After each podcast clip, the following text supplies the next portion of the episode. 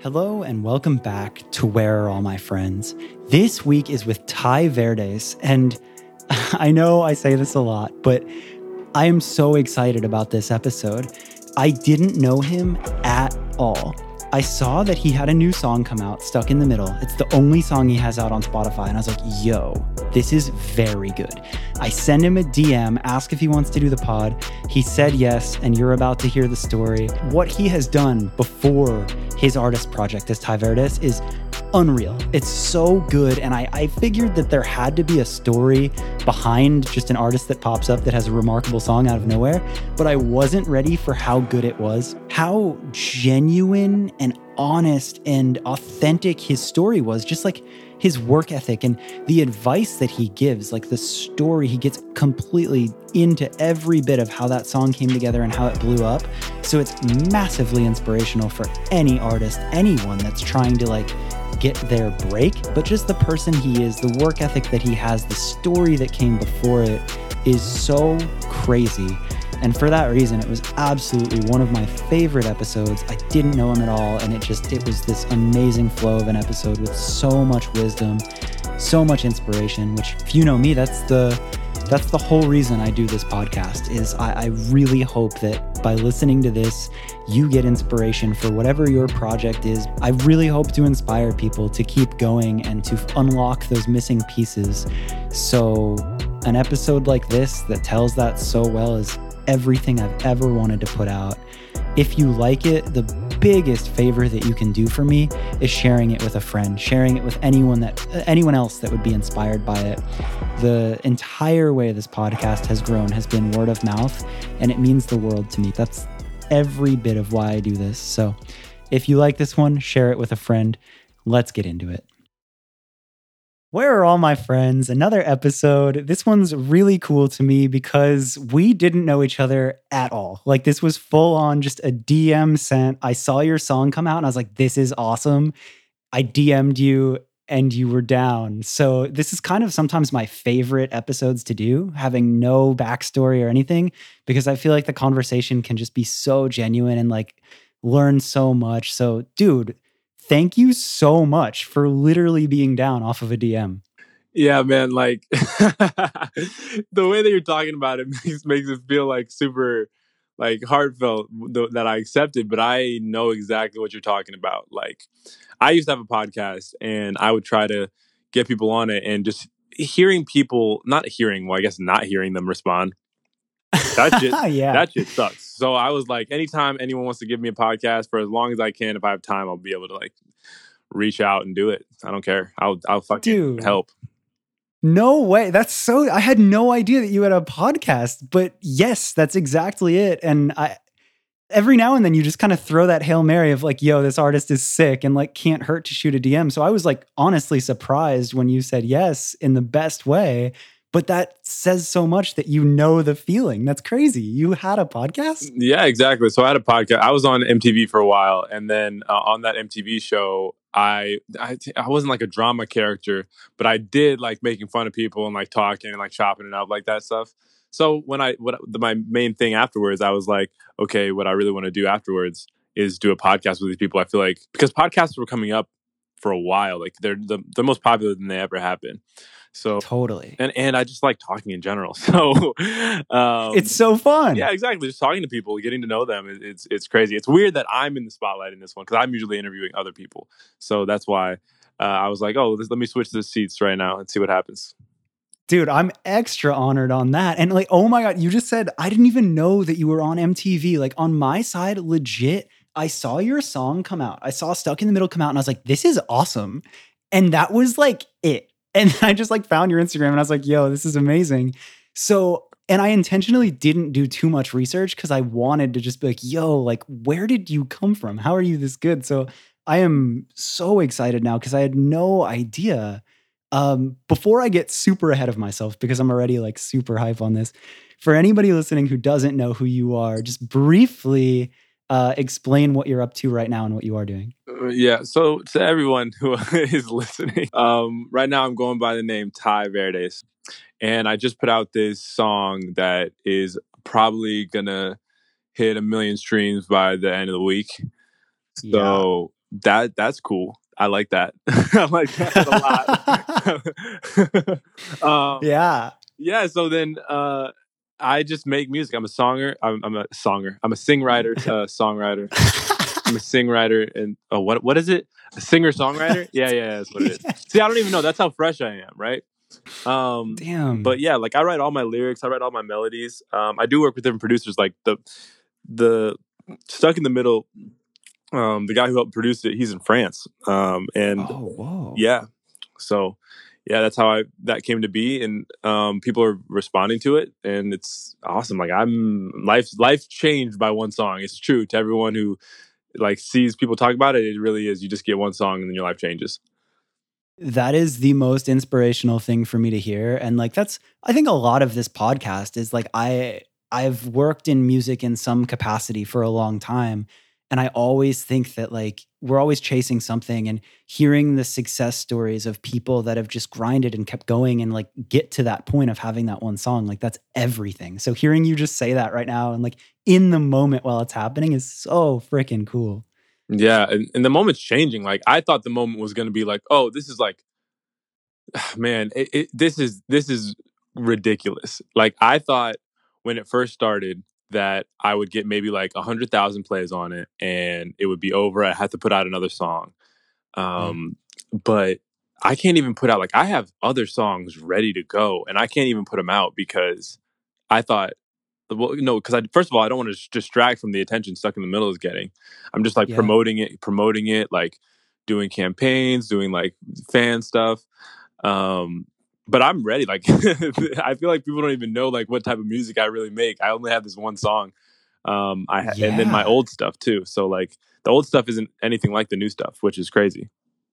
Okay, yeah. So maybe this is the perfect spot to like go backwards a little bit because when I saw Stuck in the Middle, I like the only feeling that I had was like, you clearly had to have done something in the past to just have one song drop and everything looks so good and sounds so mm-hmm. good. Like that had to have come from somewhere.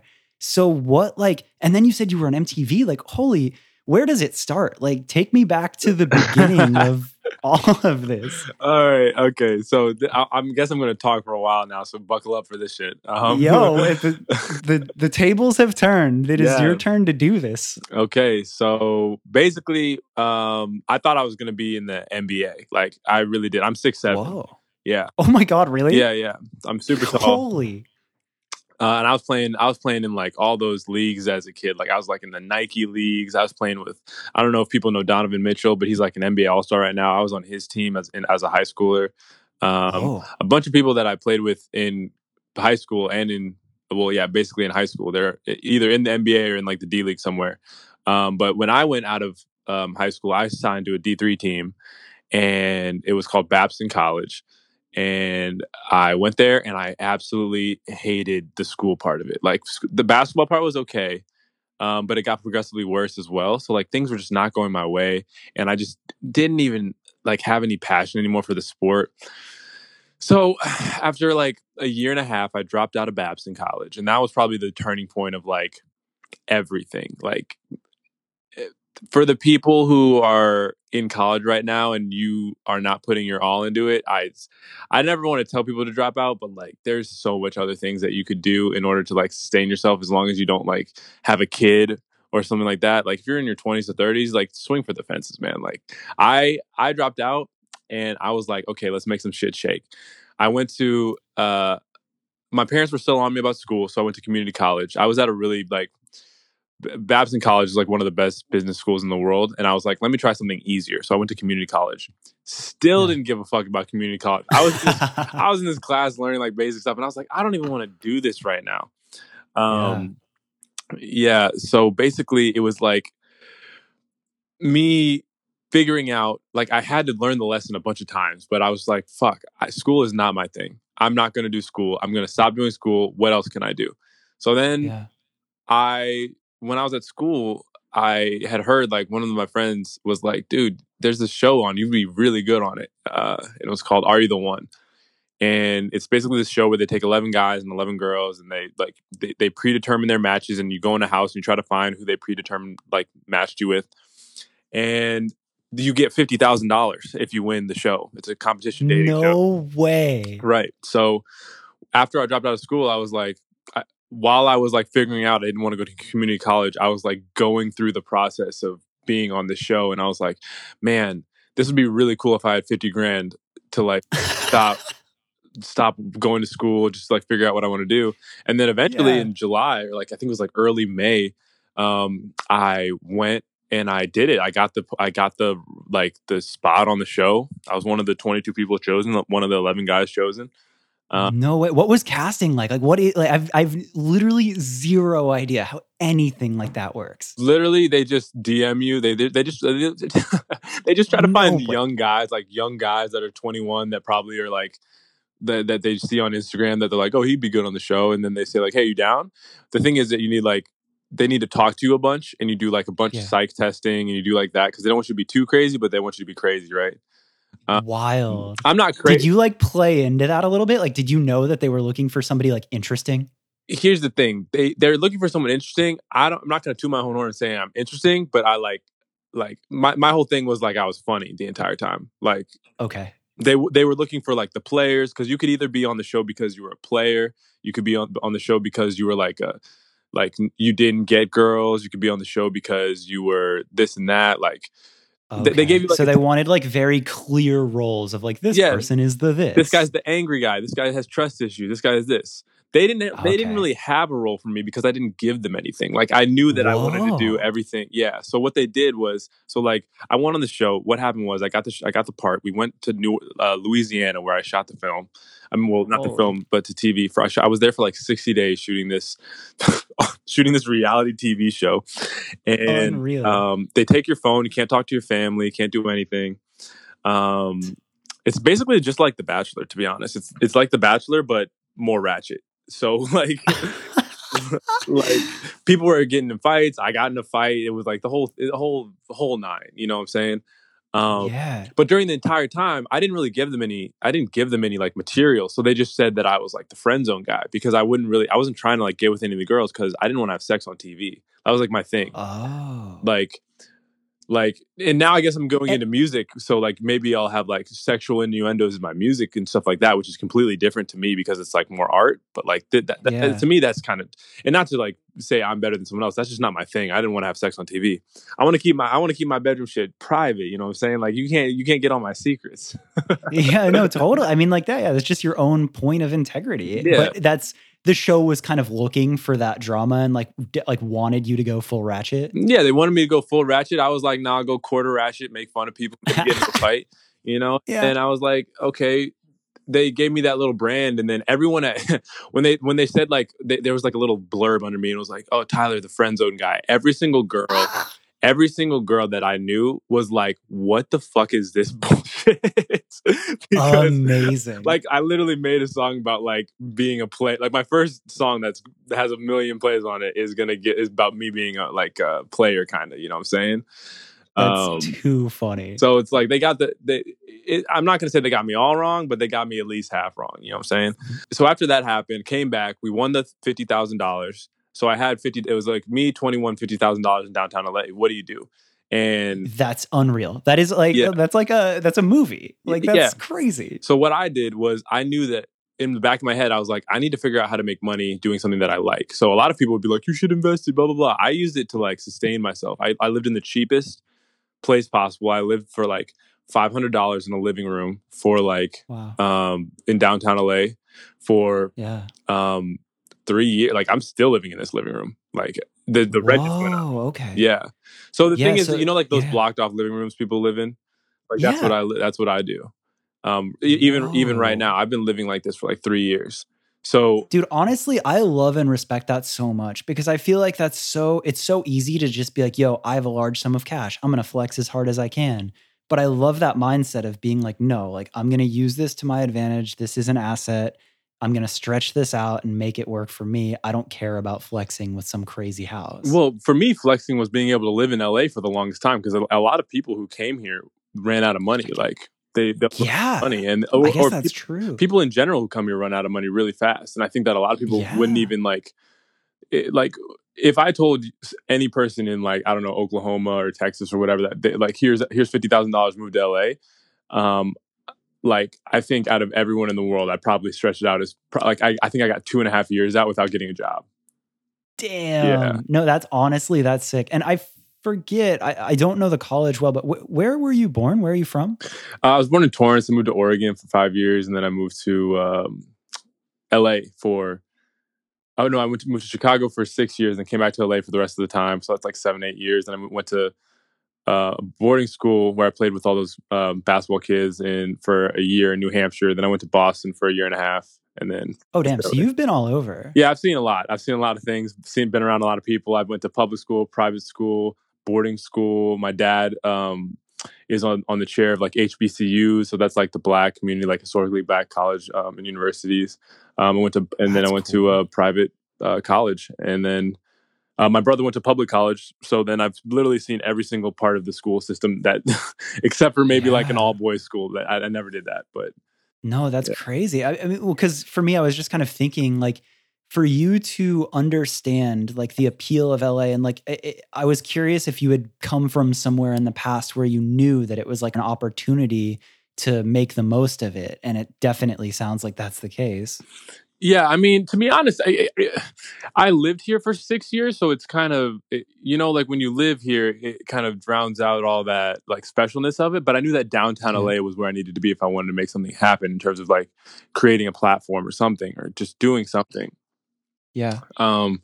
So basically, go go, go back into the story. Um yeah. I'm 21 with fifty thousand dollars in LA. I get this really cheap living room apartment, and then I just start doing anything. So I had a little, I had a little platform after the show because people followed me from the show. I had like eighty thousand followers or something like that.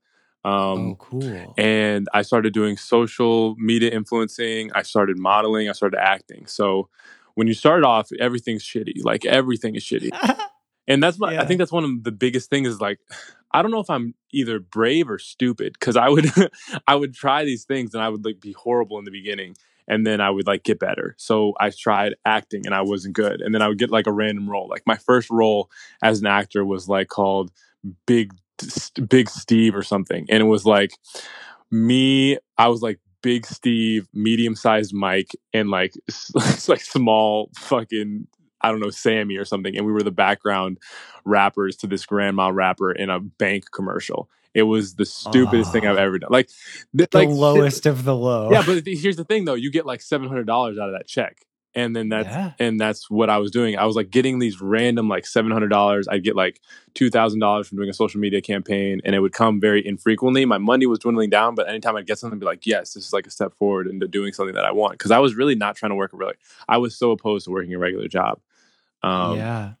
So I would literally just be, and uh, and part of the time was me just like wasting time. Like I would just like sit in my room, like kind of depressed, and be like, "Well, what do I do? I have everything." Like people, when you when you have money and you can and you support yourself and you can literally do whatever you want with it and you don't have to do anything i can see why rich people are so depressed because there's nothing there's there's no goal. You know, like I didn't have a goal for a while. I was just like, I just don't want to have a job.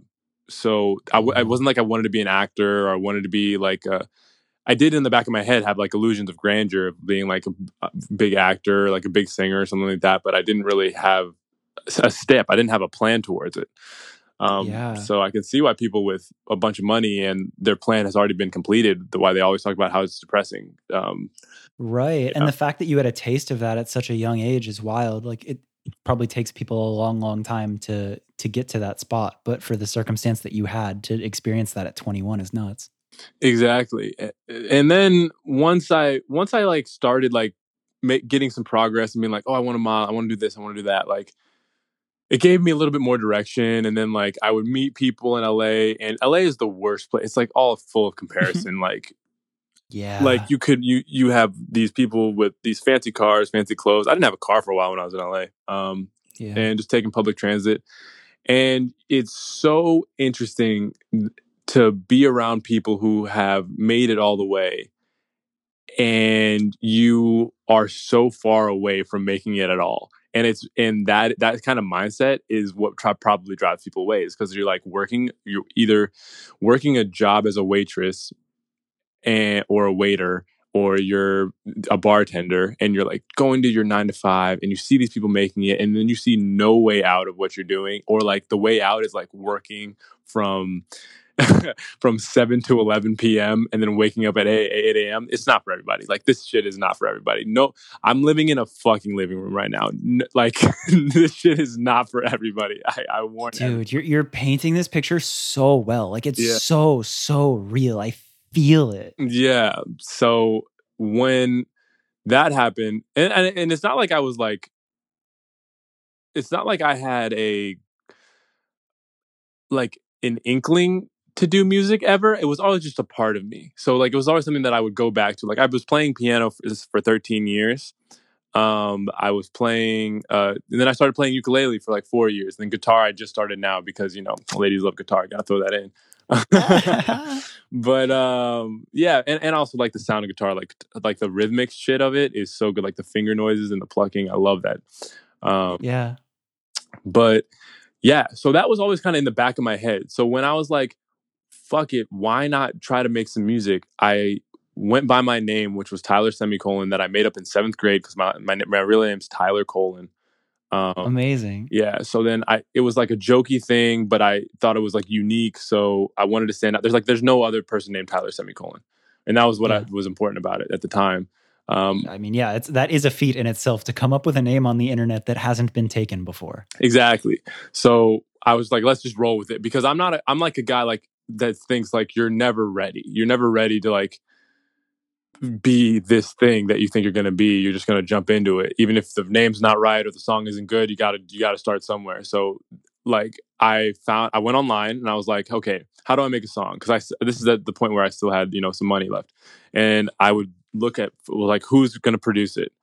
Because i didn't want to it's not that i didn't want to i just knew that um, in order to get a song out like right now i need to have someone to produce it right now i can't make a good sounding song right now and i think that's important because when i listen to people who give me their songs or like tell me to listen to something production is really important to me like if you have something like maybe you're saying the most beautiful rhymes or you're saying the most beautiful whatever but if your production sounds like you're like clanking on your sink and the like air conditioners on in the background that shit is whack you know what i'm saying Yeah, just- totally. it just completely illegitimizes your message um It's it- so real.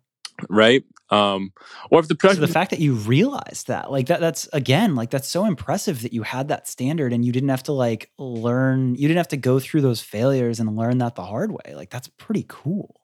Yeah, so basically, I wanted it to be all on me, right? I didn't want it to be like, oh, the, the production on this is bad. That's why this song is bad. Like, I wanted to be like, oh, if this is bad, my singing performance is bad, and my whole entire like ideology for the song is bad. I don't have the right, like, it, it- I wanted it to be on me, basically. Yeah. Um, so I would start making songs. Um, and this is basically after I've gotten, I've done, started doing modeling, acting. I was like, let me just make a song because I wanted to do everything at one point. Like, even though I didn't have the dream of being an actor or an influencer or a model, I was like, you know what? I'm just gonna try it and see if I like it. See if this is the type of thing for me. Um, yeah. and uh, when I tried the song part of it, I really liked. I really liked the the transformation of the words that I had on paper into like a song, and like the the fact that it's there forever, like it doesn't go away. You know what I'm saying? Like just like Im- immortalizing it. Basically, that was the cool part to me. That like this is always going to be something that I can point back to that I made. That was that was like really cool. Dude, I even like I feel that even with podcasts, like these conversations, like it's just this little time capsule that's always there. And like, of course, we're gonna grow up, we're gonna evolve, we're gonna accomplish new things. But like in this moment, it's just there. Exactly. That's the, that's I the love point. it. Yeah, exactly. And then you can combine you like the best part about it is that I know exactly what mood I was in. It's like a diary, basically. Like yeah. Um, but so you felt that with songs. yeah, I felt that with songs. Um, yeah, yeah. Going back a little bit, when I first came out to LA, well, I was like, here, my illusions of grandeur, they led me to America's Got Talent, uh, American Idol, The Voice. oh, I- interesting. I would try out for them. I didn't really want to be on the show. I mean, like I would have done it probably if they asked me to, but it's not like it- my my goal was to win American Idol. Uh, It was I wanted someone to hear me sing and be like, "Let's move them on to the next round." That shit never Huh. happened. I wrote these songs, I sang, and shit never ha- I thought the shit was good. It was trash, probably. Like I looking back, it was very bad. Or not good Yeah. or not not not necessarily very bad because I'm like I'm not tone deaf and I can play instruments, but it just wasn't all there yet. So Yeah, yeah, yeah, totally. I feel it. so it wasn't good enough. Um and this last year that I got cut because I did it three years in a row. Like I did all these circuits of auditions three years in a row. No shit. Dude, that in itself actually says a lot too. Like that mm, 3 years of perseverance on that, like that's that's something. You're saying it like it's a big deal, but for me, it was like, oh, it's the J- January second. I'm gonna just go for the day and try this thing out, like that. like, Yeah, Like- okay. So it wasn't like your lifelong mission. You're just like, "Oh, submissions are up." yeah, So, exactly, yeah, I'm going to go. exactly. Okay. Okay. All right. But the third time I went, this is when, this is when I was just like, I had practiced a little bit before, and I wrote a song that I thought was good, that I still think is good, that I'm probably gonna put out. Like, it was the first time I wrote a song that I think is really, really good. Um, Yeah. At that point, I had a couple songs out on my Tyler Semicolon page that were okay. Um, and I sang it and I didn't get through, and I was like, fuck, like, it must be my voice. Like, I, I wrote a good song that had a good concept. I didn't have the production on it yet, but I knew I could just like get someone to do good production. It has to be my voice. So what I did was I went into my garage under my apartment complex where I live Yeah. and I sang for an hour and a half for like a whole year, um, every single day, or like uh, every single, basically every single day. Maybe I missed a day or two, but like it was, it was a consistent effort to get better, which is like I think I have a kind of an advantage over the regular singer songwriter because like I played sports as a kid, and I think a lot of singer songwriters do that artsy stuff or whatever, and they and they like practice is like a big thing for and, and even it, even for art it is like but like a painter you practice by painting and you can practice different types of painting and stuff like that but like putting your head into like this might be a little bit painful or might be a little bit uncomfortable but i'm going to do it i think i have an advantage over a lot of people that sing just because i don't care about like how tired i am or like what time it is at night like people go people go and like I used to be in the gym when I played basketball at like 3 a.m. I used to be like, it's just like a work ethic thing. Like if I like something, I'm going to do it whenever I have time. You know what I'm saying? Dude, I like as soon as you said that thing of like going in like down into the garage and practicing and singing, I instantly thought of you playing ball. And I was like, that's because I, never played basketball, but I skateboarded. And it was the same thing as like if you want to get the trick, you just have to keep skating. There's no other thing. Yeah. So yeah, as yeah, soon yeah, as you said that, I was like, oh, I get it. Yeah, exactly. So then obviously I improved after that. That was the big thing. And I loved it. Like, oh, and and I know I'm skipping all around the place, but like, No, dude, I love this. You're telling the story so well. yeah. That's great. so when I got on the show, the MTV show, I met this guy who was a battle rapper. His name was E Money. He was on the show too. And Okay. he was like, dude, you do music? And I lied. And I was like, yeah, I do music because I had wrote No way. yeah, yeah. I wrote songs and shit like that. And we wrote a song for the show, and and we put it on Spotify afterwards, and it got like I don't know, to like a hundred thousand plays or two hundred thousand plays. I was like, that's this easy. Like I can do this. like what? Like just if you have a platform and you sing a song, you got it. And I was like, okay, let's keep doing that. The thing is, once we me, me and him started making more songs together, and they kind of got they they were real they were still good. Like I still like those songs, but they got less and less attention. So I was like, I might as well do my own thing because I don't want to be like bonded to this guy all my life. Mhm. Um, because he might not want to do music or whatever. I still like we I still have a song with him right now that I want to put out. We see each other all the time and talk, but like I wanted my own page. I wanted my own like sound, you know? Yeah, totally. Uh, I, I think that's amazing right now with music too. Is like when I first was getting involved in music, all you basically had to be in a band. And then you have to get the determination and the agreement of four or five other people. Exactly. So like now that we're in this era where it's like singer songwriters can produce on their own and write on their own and do their own projects, like I love it because it's it's all the dedicated kids that are just doing their own thing and they have the platform to do their own thing. So I feel that. Exactly, exactly. So we we did we did um perfect match, right? We did perfect match. It was called Perfect Match the song. It's still on Spotify now. You can go stream it if you want to. And Oh, then tight. and then we came back with a song called Happy Place, which was written by E Money, and then I wrote the bridge of it. Um, Mhm. And that one got like 200,000 streams. So I was like, this shit is so easy. I, I'm going to be a pop star tomorrow. But then when yeah. I started doing it on my own, the shit wasn't the same. I had to write more because it, it was only me, and also the, it just didn't it didn't have the same vibe. It wasn't it wasn't it just didn't have the same sauce. You know what I'm saying? Like like if you go listen to Happy Place right now, it will be a good song. And that was like the yeah. second song that I put out. And I didn't and I yeah. thought it would carry over, but it didn't because I was it was very one dimensional. It wasn't that hard to sing, it was just catchy. You know? Yeah, yeah. So it was it was kind of like this uh hard reality of being like, oh damn, I have to I have to go back a little bit and get better myself. Yeah, exactly. And and that's what the best part about it was is that I got a taste of what it was like to be successful very early. And I think that Whoa. a lot of people don't and that's how a lot of things that I've done kind of end up is I get to see like in terms of like auditioning for something. Like the first time I auditioned for a show, I got it on Are You the One. The first time I put out a song on Spotify, it got like a hundred thousand views or plays. Um, the, like after like three times of going to an audition, I got like a part. You know, so dude, I to go back to even you saying yes to this episode. That what you're explaining right now, I think is so freaking important in everyone's lives. And I love, like, again, I respect you so much for paying it forward because you're telling your story now. And I, I think that certain people get that taste and that little chance where they're like, damn, did I just get like, what is this? And when you get that, it gives you all the fuel you need in the world. And I hate the idea that not everybody does get that. So the fact that like anybody in any position to ever pay that forward, hearing your story and hearing how much that impacted, it's just so cool. Yeah, thanks, man. I mean, like th- to me, it was weird because I was getting all these success, like they were minor successes in like the grand scheme of things, but I was getting a lot yeah. of minor successes in a lot of different areas. So it was really hard for me to choose something to like. Do I want to act? Do I want to do modeling? Because like literally before quarantine, I had like a Nike modeling contract, not like a Nike. What? Yeah. So I I did a previous one um where I did a campaign for their Big and Tall campaign, and that paid really well. And then before quarantine happened, I was going to do another one. So like I was doing I was doing Damn, everything. So you had options. Yeah, I was doing but but I wouldn't be in this position right now if it wasn't for quarantine.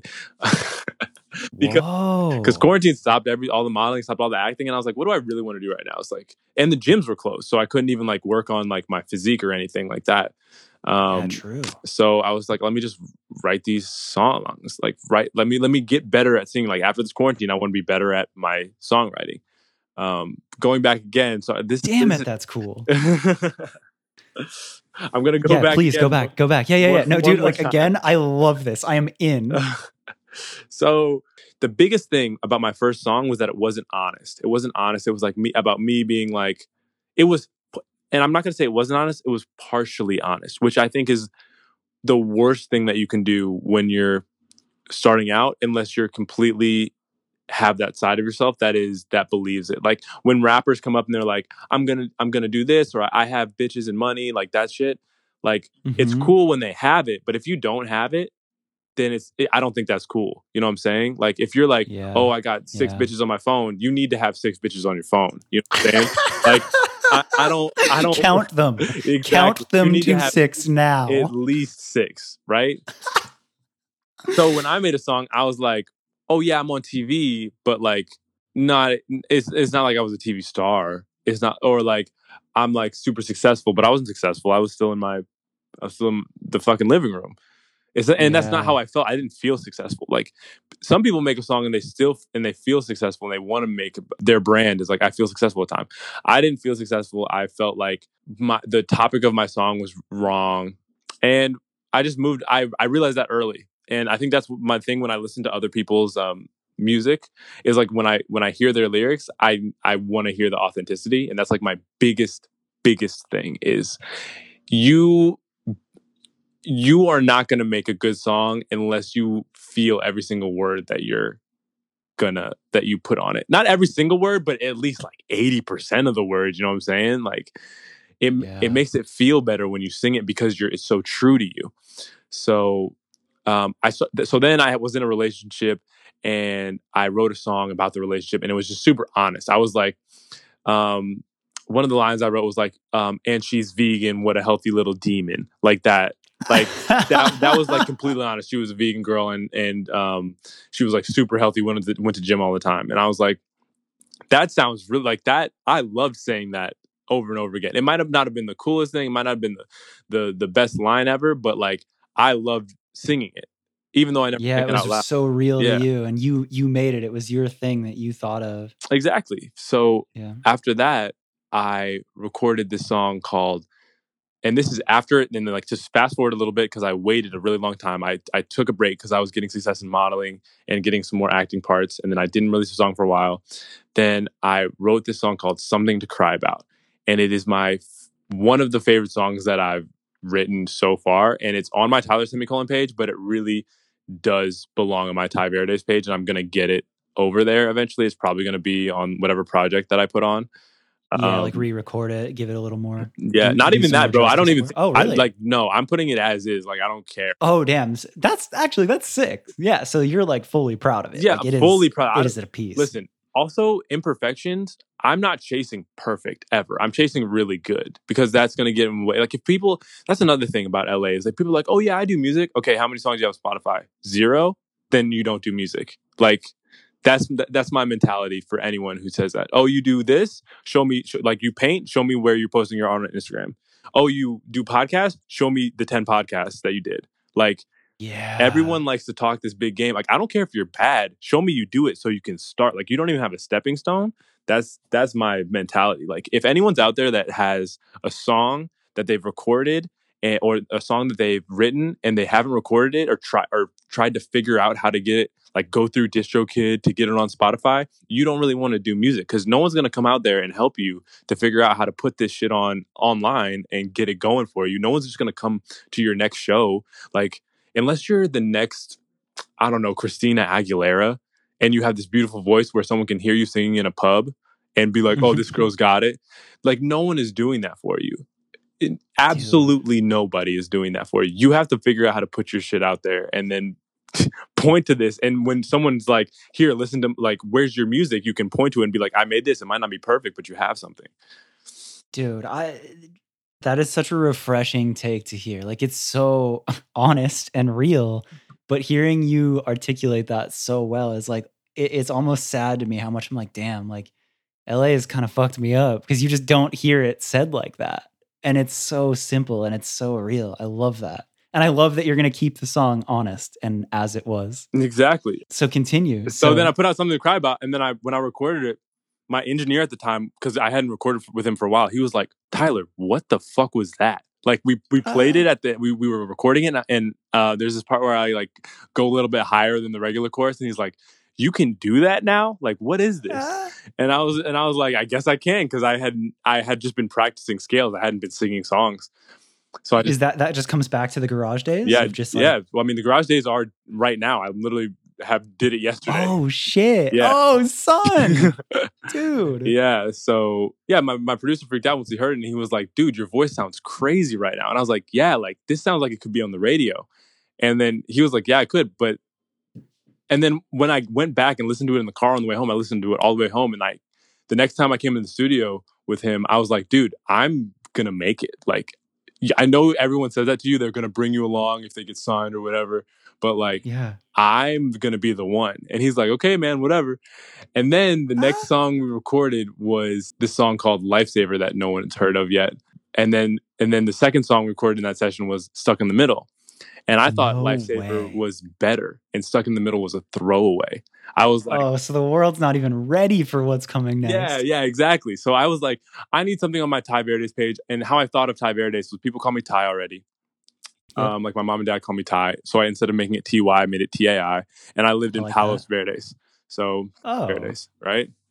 I lived on like the border, so I wasn't near like the crazy rich people, but I was near like the Torrance Palos Verdes border of like um Palos Verdes, I guess. Yeah. So it's it's so funny how well that just works together. Like that's like such a simple explanation. like, oh yeah, shit, sounds super cool. Exactly. And then and then that's another name that no one else had. I like that's the thing about Stop. yeah. So if you go on what I did when I was like thinking of names was like, should I be like Tyler Verdes? Ty Ty Ver like should I be like one of those cool names like Labrinth? Bro, you know how hard it is to think of like a cool name? Like, I don't know, like Brent Faiyaz, with I do. Sonder and shit like I do. Cause when I like I was telling you before we started recording, like I did like version three, that label and the tour and all that. I spent months. Like I just had an iPhone notepad of just every name and they were so stupid. And you start to be like, all right, maybe this, and then it's taken. And it's just back to square one. Yeah, and that so there was I was with my girl at the time and and I was like, I I was going through the process of changing my name, and I had no ideas, and I was literally sulking. I was depressed. I was like, this Dude. is what an identity crisis feels like, and it was like that for like.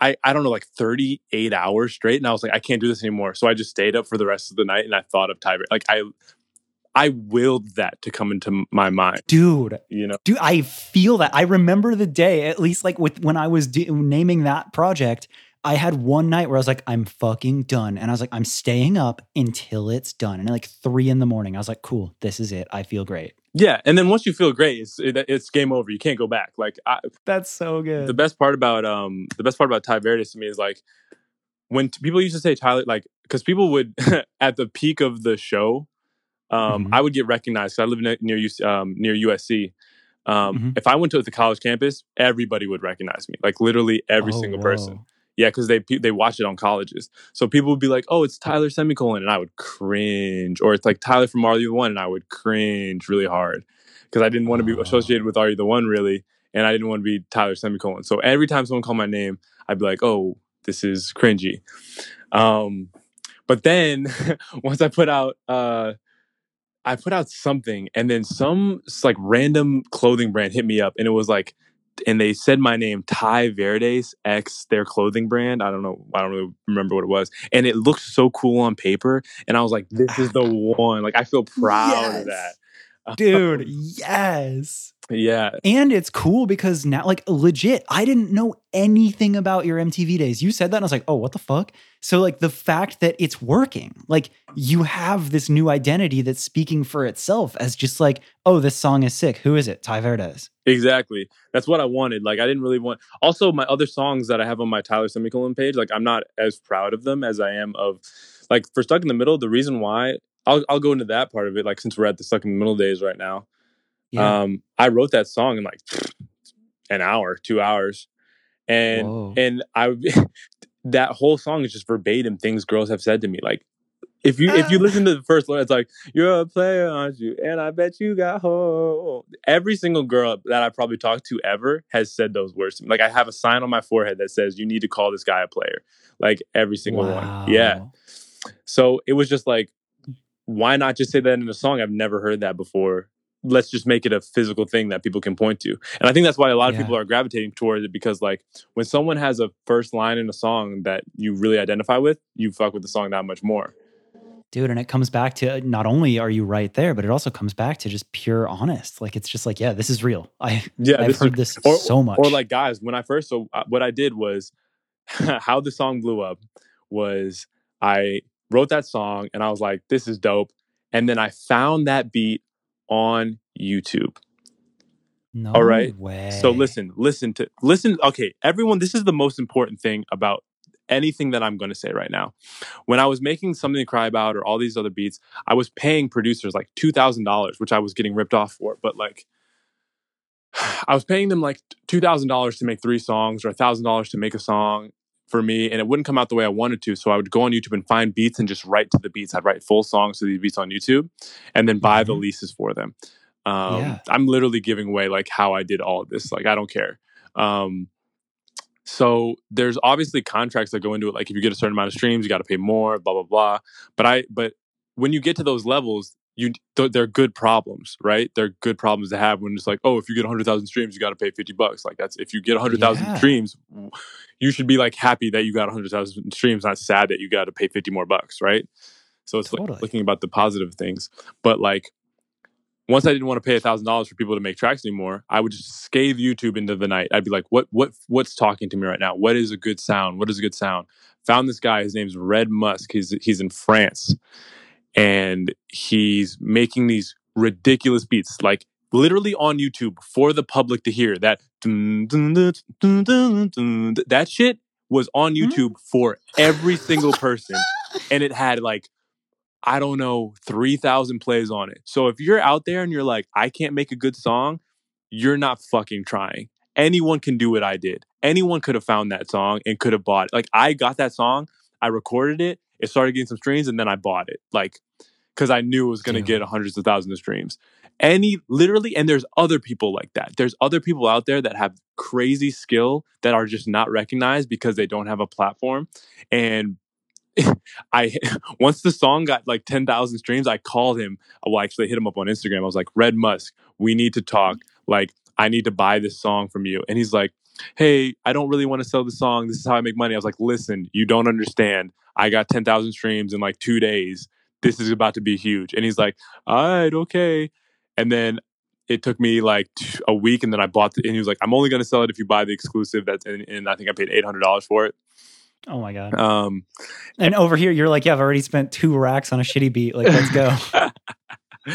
um, and then I was like, and then um, he was still not believing in it, right? But he also was looking at the streams. That's why he charged me so much. He usually charges four hundred, but then I got oh. like sixty thousand streams in like two weeks, and he was like, "Okay, I'm going to charge you eight hundred for this beat because I know it's going to do well, um, mm-hmm. and you need it." So, so, and I don't blame him. Like he should have done that. Like I was totally th- like that's what happens when you write on least beats. You have to pay more. Um, yeah. And then we started talking. So then, stuck in the middle starts blowing up because the reason, and I keep skipping around, but I go on TikTok and I started doing the, I was doing the TikTok thing for a long, for a long time before. I think I had like a hundred videos doing different shit. Cause I would see my friends have like 10,000 followers on TikTok or like 15,000. Yeah. Some have 30,000 followers. I was like, are th- is this real? Like, how are these people engaging so much? And then I started doing this uh, doing this thing where I would work out every single day and people were like following me because of that because i would like say motivational shit like i don't care what time it is like it's 2 a.m i'm in the gym right now like uh, you don't have any excuses or like when quarantine started happening um, i'd be like I, i'm doing a home workout like no excuses and then i fucking stopped damn. working out but like damn but no that's that's really interesting though that like you because obviously again from basketball from fitness modeling like that was something that you were doing but you took a totally different approach to tiktok. You didn't go in as music guy no, I didn't even. Oh, not even at all. I mean, like, I think I had like maybe one song or something like that that I posted just because I made music in the past and that I posted on YouTube. But I wasn't going in posting a bunch of music. Um, and then I went in, I wrote the song stuck in the middle, went down to my car in the garage, sang it, and was like, "Hey guys, should I put out the song?" Sang the song. It got some motion. Put it on SoundCloud. Got even more motion. I think it got like five thousand plays in a day or something, or like two days or something like that. And then um, once it got out on Spotify and Apple Music, it was off to the races, and that was that shit changed my life. It's like TikTok changed my life, and I'm giving up more information. If you're an artist right now, any kind of artist, painter, you do music, you do anything. If you're not on TikTok, you don't want to be successful. Like if you think it's too it's too young, or if you think it's whatever, yes, Charlie D'Amelio is on there dancing and trying to thirst trap other 13 year olds, but there's also a huge artist community that is building over there that is contacting 800 million users on TikTok. It's the most used social media out there. So if you're saying no mm-hmm. to TikTok, you're saying no to a whole audience of people that could be a, a like it's a numbers game, dude. Like you're buying lottery tickets when you do this shit. If you're not going to buy the TikTok lottery ticket, you have no potential to win the lottery. So like you're just bucking yourself over. I'm gonna get you like a trophy of like most value brought to the podcast. like this, and like I, I love it. And the other thing that I have to pay you the compliment of is I entirely agree, you're right, but also how creative you got. Like the fact that you're like, okay, I know fitness and like that you went into it in your own way. That's so cool. Yeah, I mean, I had seen other people do fitness shit too, but I just like having that sort of vlog style of like talking, like, oh, okay, I'm gonna go to the gym every day. I've I even like it wasn't even that I was like, dude, I didn't even create that. I saw someone else go to the gym, like, this is day 26 going to the gym. It was like this overweight guy going to the gym every single day. And he was trying to get down oh, to like yeah, 200 yeah. pounds. So, like, I don't think creativeness has to start with an original idea. I think you have to like br- see someone else's idea, copy it for a little bit, and then bring your own flavor to it. You don't have to, like because you can't copy someone else completely. That's the whole point of um, being original. Like you have to bring your own flavor to something. Um, yeah, but at the same time, like you're saying, is like okay, yes, you have to be original, but you can also like you don't have to shoot yourself in the foot and not use tried and true methods to get successful and buy zero lottery tickets to be like stubborn or something or to exactly. think that you have to do it all on your own. Like you take that that's that combination. It's like, okay, cool. What can I use to my advantage here? How can I how can I hedge this this bet the best as possible? And then when you have that exposure, then come correct and be honest and be real. Exactly. Like the whole point, the whole point of me going on TikTok and putting that song up because I had seen, like, I watched other people be like, "Hey guys, should I put this song out?" And I was like, "Okay, my turn." You know what I'm saying? Like, I'm gonna do this, Yeah. and then I'm gonna put my song out and see how well it does. So then it started blowing up on TikTok, and then my life has changed immensely. So I'll tell you about my current situation now. So my current situation is the song is at uh, is at 80 i think what 800000 streams and um, every single record label has been in contact with me probably the no ex- way. yeah so Let's go. so now because the thing is it wasn't that i just came it wasn't that i just had came correct with the fucking song i have eight other songs that like when labels talk to me they're they're like what other music do you have and i'm like oh yeah i got other music that you can that you can listen to and they come back and they're like are you kidding me like like it's not it's nothing like stuck in the middle it's like i do a bunch of different like genre bending stuff like the and it's it's getting a lot of positive response i actually i was brought up into uh arista records a&r meeting Mhm. and at the time i was being managed like kind of like a friend manager a friendager which i yep. I mean, like if you do that, you got to be confident in the person, and I just wasn't confident in my person. So in an Yeah. in, in an Arista A and R meeting, the uh, this guy named Ryan Chisholm, uh, he heard my song, and he was like, "Let me let me reach out to this guy." He reached out to me, and I was like, "Who are you, dude?" And he's like, "Hey, you know, like I took a pill in Ibiza, Mike Posner." You know, like Trevor Daniel falling on TikTok has like a billion streams. I manage those guys. And I was like, say no more. You're my manager. Whoa. Yeah. So then he was like, "Yeah, man, let's do it." And I was like, "Okay." And then we obviously set up like this, like you know, trial period or whatever. But he's he's my manager. You know, like he, I'm working with them right now. Um, and Wait, so does that mean you work with Brandon Epstein too? dude, I was on. I literally was on the phone with Brandon Epstein before this. Brandon is my guy. yeah, exactly. So Oh my goodness. Huge shouts. That's this is incredible. Exactly. So um Brandon Epstein and Ryan are managing me. They're killing it. They were like, okay, we have to get this on the DSPs. And for anyone that doesn't know what DSP is, digital store platform for like music, like Spotify, Apple Music, and stuff like that. So the one of the reasons why he uh, um, is my manager right now is because he was like pushing me. He has like the connections to be like, hey, Spotify, look at these numbers, which my numbers don't make sense because w- once on Stuck in the Middle, I have like 150,000 monthly listeners with 800,000 plays. That means like people are listening five or six times to the song. Yeah. You know, when they Which, find it. Yeah, so they're coming back to it. And also, I feel like it's growing really fast. Like it's only been out now. A month? What? Oh, yeah. Yeah. Yeah. So like that, that the whole thing is that like I did that whole thing, like all those plays, like when I got to half a million, I had no pl- playlisting. It was just people finding the song through Discover Weekly and shit like that. And putting it on their own personal playlist. I didn't have a Spotify. And at- now you're getting Spotify playlisting. Yeah, I was on Fresh Finds. I was on Indie, or Fresh Indie. I was on like, hot- what is it, New Hot and New Chill or something like like that. All yeah, I saw it on a like one of those chill playlists too. Yeah, which is also cool because it crosses over so many. Like it fits in so many playlists. yeah, like it's it like a lot of the time it's like compared to like Surface Surfaces' Sunday Best. You know what I'm saying? Like it's Mm. it's in that sort of vibe where it's like feeling good, like I should, like that type of thing. Yeah, like everyone that hears the song, they're like, "This is what I want to scream in the car when I'm going to the beach" or something like that. And I didn't even have that vibe when I was making the song. I was just like, "Okay, here's my song. You guys do whatever you want with it," and people just oh my god, responded to it. Um, and now I'm trying to, you know, get a little video together, like a lyric video and uh, and like a more official music video. And yeah, we're we're seeing what the what the labels have to say, what kind of offers are coming up because um, everyone is super interested. I don't know how long I'm going to be independent for, but we'll see what happens.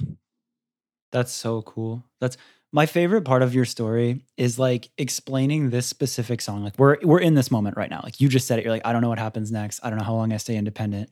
But the fact that you had that taste of having some amount of success, but really with the Tai Verde, Verdes project, you it it was a YouTube beat and TikTok.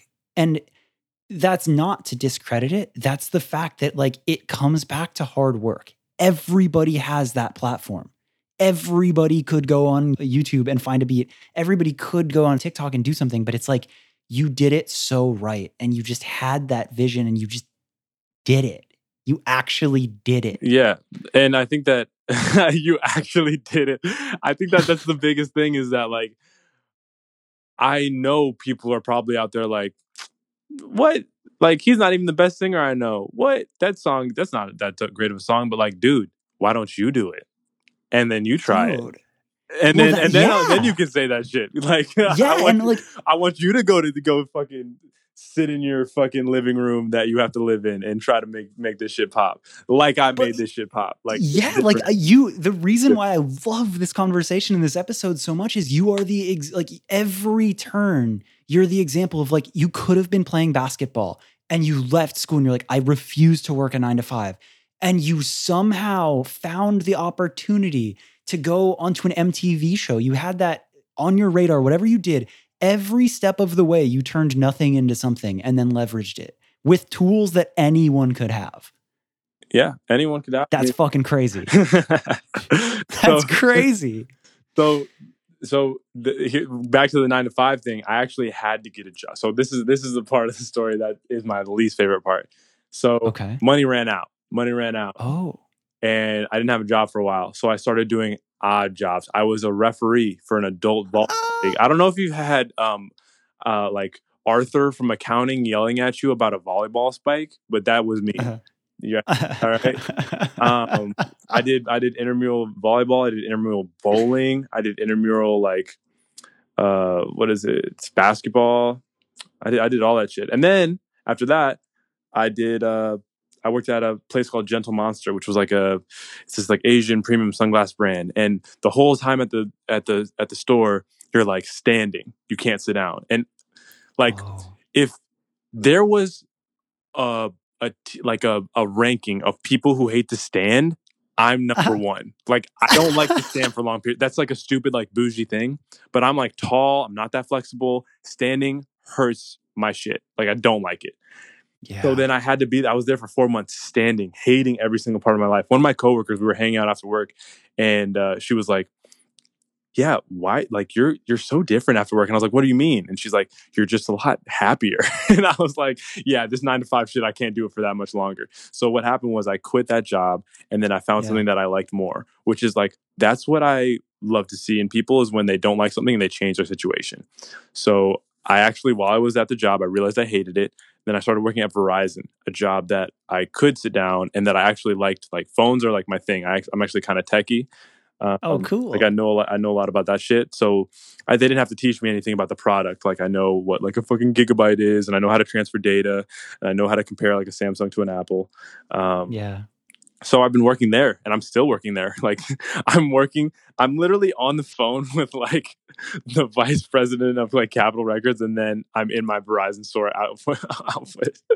Dude, honestly, though, honestly, thank you for sharing that part of it because it again comes back like it's like it's so much more honest, it's so much more real and I think that's so much more motivational to be like, oh, damn, like he's lived in a partitioned living room. He has a Verizon job. He's refed bowling, like all of these things, even with this success. Like you've gone through all these steps just because you believe in yourself and because you're chasing something bigger.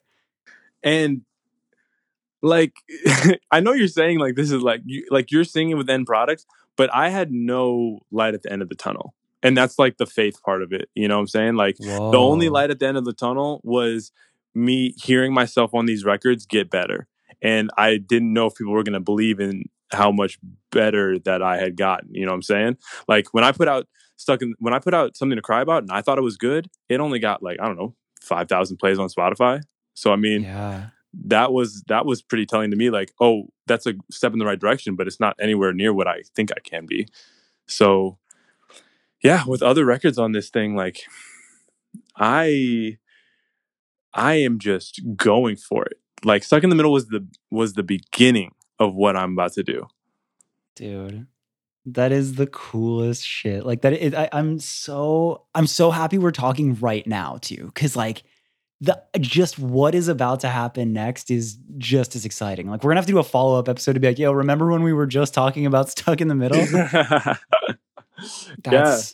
I mean, here's the thing. I think like when I uh when I made the song, I got hit up by this uh, guy who was like, "Let's make some video content," and his name's Elliot. He's a really nice guy. I love him, and I'm still working on video content with him right now.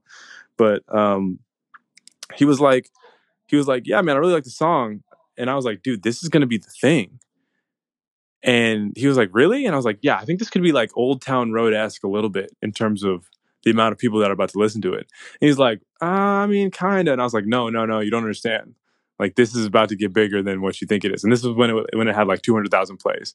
Yeah. Yeah. So it and then he he literally just went to a shoot with like um I don't know some like some like I don't know B list celebrity, and he was on set shooting something for the Grammys, and he heard her singing stuck in the middle when he played it like he was she was humming along to the words when he played it out loud when he was showing a friend on the set. And i Uh, was like and and then he called me afterwards and he was like you were right. It's girl it's it's like this is happening right it's now. happening. it's happening. Dude that it's so exciting and I, I don't know man like i just i love it's so cool to see something on the internet because like i saw the same thing. I was just like oh this song's sick. Looks like it's blowing up. This guy looks cool like oh, i wonder what to do a podcast so the fact that like we got to talk and you're as humble and like that you even in being in the thick of la and dealing with all of it like you've kept it so real and honest and like it's just really cool to hear your story. Like i'm so i'm so impressed and it, it's so motivating to me and i think everyone who listens to this like the way you told this story and the person that you are like that's everything i have ever wanted to show on this podcast and it's it's just fucking cool. Thanks man. I mean like to be honest i'm just trying to i'm just trying to like pay my rent next month. Like this is not the this is not the this is not like it, it seems pretty glamorous from the outside but to, to like all this shit is just numbers. Like i haven't seen a check. I haven't seen anything that that has changed my life yet. Maybe in the next month i will maybe i don't. But all i know is like i just want to hit play on my Tai Verdes page and be proud of the things that play when it goes down you know what i'm saying like that's my end goal and i think that it's really important to be happy with what you create and not have like this a lot of people are like I see it all the time with like young people that are like, I want to be at 10,000 subscribers by the end of the month. And I think that's really the wrong way to look at it because yeah you're basing your success off of other people's opinions. And that's not, that it's not going to get you anywhere because you could be putting out the best content. And just because not a lot of people are seeing it doesn't mean it's not good. That hmm. French guy was putting out, he has, he has 40 other beats out on, Yeah. on his playlist. And that doesn't mean they're not good. It's just that I put my skill on it and we made something even like I think music is meant to be made together, but that's another story. But Yeah. Well, no, and like that- I think that does say something too, because it was out there for however long and he made all these other tracks, but like you, like the artist that you were, whatever you heard in your head, could that have been somebody else? Maybe, but I don't know. Like it's like that clicked with you and you were able to make the song that it was. Like that's interesting too. exactly. But th- and, and just pu- putting it on putting it on yourself. Like I think that a better goal would be instead of like 10,000 subscribers or 10,000 listeners that you say like, "Okay, I'm going to put out 10 songs in these next 3 months." Like that's a way better goal. Oh, Like because guess what? If you don't hit that goal, there's no one to blame but you. Yeah, that's so true. And like again, kind of back to your discipline with basketball. It's like I'm gonna go sing in the garage every night for a year, whatever it is. Or like, yeah, it's it's so tangible. It's something so directly on you. yeah like basing your and, and and a lot of people probably don't think about it like that because these new ways to these new ways to support yourself in this new age is like all based on other people's opinions like do they like you do they subscribe do they support you on all those fucking what what is that site that they can pay patreon yeah or like Oh, or yeah. like or onlyfans if you want to do shit like that like do they support you Yeah. um there was this girl I met eh, that was doing OnlyFans and she was like getting nothing. And then quarantine happened and now she's making like ten thousand dollars a month. Crazy. So like I I don't care what you're doing. If you're putting out content, you are going to get an audience. It's going back to the lottery tickets thing. Every piece of content you put out is a lottery ticket. You're not going to win the lottery if you don't have any tickets. You know what I'm saying? Dude, that that really hits me hard. Like that that is the best simple advice. Damn. And this is and I'm going to I'm going to say this right now. This is not me. Like my brother is the one who talks to me about all this shit. Like he's the one who's Whoa. still yeah, like I'm I'm I am I have this mentality because my brother is the like he's like the most straight laced guy. Like, why are you giving a fuck about what other people think? Like, why don't you put out a bunch of content and see what happens? Like when when he when I was telling him about the success success of Stuck in the Middle, he was just like, okay, when's the next song? Like, there's not Ah. he doesn't really care about what other people are doing or like whatever. Like he thinks he wants me to say um uh to stay as self-driven as possible. And he's younger than me. That's the crazy part. Like Damn. like Dude, shouts to him. That's Yeah. so cool. yeah, like all these things I've said to you have come through him. So I'm gonna I'm gonna take a little bit of credit because I use them, but like yeah, he's he's the guy. He's he he goes through the trenches too. Right now he's living with my dad working on like the family business in Washington. Um Damn. Which is also hard in its own way because he doesn't have his own place and he's 23. Um, so it's like you got to go through the trenches in that way. Um, Damn. yeah, That's so cool though. That's so damn cool. Uh, we we hit our hour, man. I, I it flew by. I was so in that story. yeah, man. I mean, if you got any other questions, like I'm happy to ask any questions. Like this, No, I, I was- I think like that that said a lot of it. Like I really wanted to hear your genuine story, and you're such a good storyteller that I didn't have to ask too many questions. Like you guided it so well. Like I was just in. okay, good because I thought I did. I thought I was like, man, I'm trying not to miss any part of this because this is my No, first time no. doing it. I'm going to try to explain everything that I got, especially for the first time that someone asked me to do a podcast, which I know you guys have like, I know you guys have to hit your hour, like 90 minutes or whatever it is to get an episode. Dude, no, that that's I'm honored. This is your first this is your first podcast as the guest? Um, I think for, for music, yeah. For like reality Yo. TV show, no. But yeah, for That's music, yeah. awesome. As Tai Verdes, yeah, this as is the Tai first Verde, yeah, there you go. You got the Tai Verde. It's the first Tai Verde podcast. Let's fucking go. I, I'm truly honored. That's so sick. yeah, That's so sick. And yeah, like again, like maybe we come back and do something after some more music is dropped. But I, I am so happy with this conversation and just like painting the picture of this moment. Like we were talking about, like this is just this little time capsule. yeah, man. I, and this is what I'm going to do. I hope I hope the listeners get jealous. I'm going to send uh you my next single for you to listen to because it's already done. Please. Yeah, yeah, Dude, yes. Oh, and also, uh, where can anybody find you? Like, where do you want people to pay attention to you next? If they're listening to this, what's the best place to follow you? Where should they where should they pay attention to you at? Listen, I got a bunch of lottery tickets out there. Yo, I got Tai. Verdes on everything. If you just go T A I Verdes, V E R D E S. Uh, I'm on Instagram, TikTok, Twitter, um, YouTube. Like, You're out there. I'm You're out. doing it. I'm out there. Spotify, obviously. Spotify, obviously. Apple Damn. Music, obviously. All these, Oh, yeah, all these actually. things, yeah, SoundCloud, all that stuff. Dope. Dude, all right. I'm ending it here. Thank you so much. No problem, man. Like, hit me up in uh, in like two months or something. We'll we'll see where I'm at. Yo, let's go. I love that. So there you have it, Tai's story, at least up until now. Who knows what happens next when he starts dropping more music, but that's that's it up until now. I really hope you liked it. Again, if you did, please share it with a friend. That's the biggest favor that you can do for me. It helps the podcast grow. It helps me get more guests like him on it, and it means the world. Go check him out. Like he said, Tai Verdes, find it everywhere. T A I V E R D E S. If you want to go above and beyond, subscribe to the podcast on Spotify. That is becoming more and more relevant and more and more helpful. So all you have to do is click that subscribe button and it really helps. Helps me with like the ranking algorithms and all that good stuff. There you have it. I'll be back next week with another episode. Thank you for listening.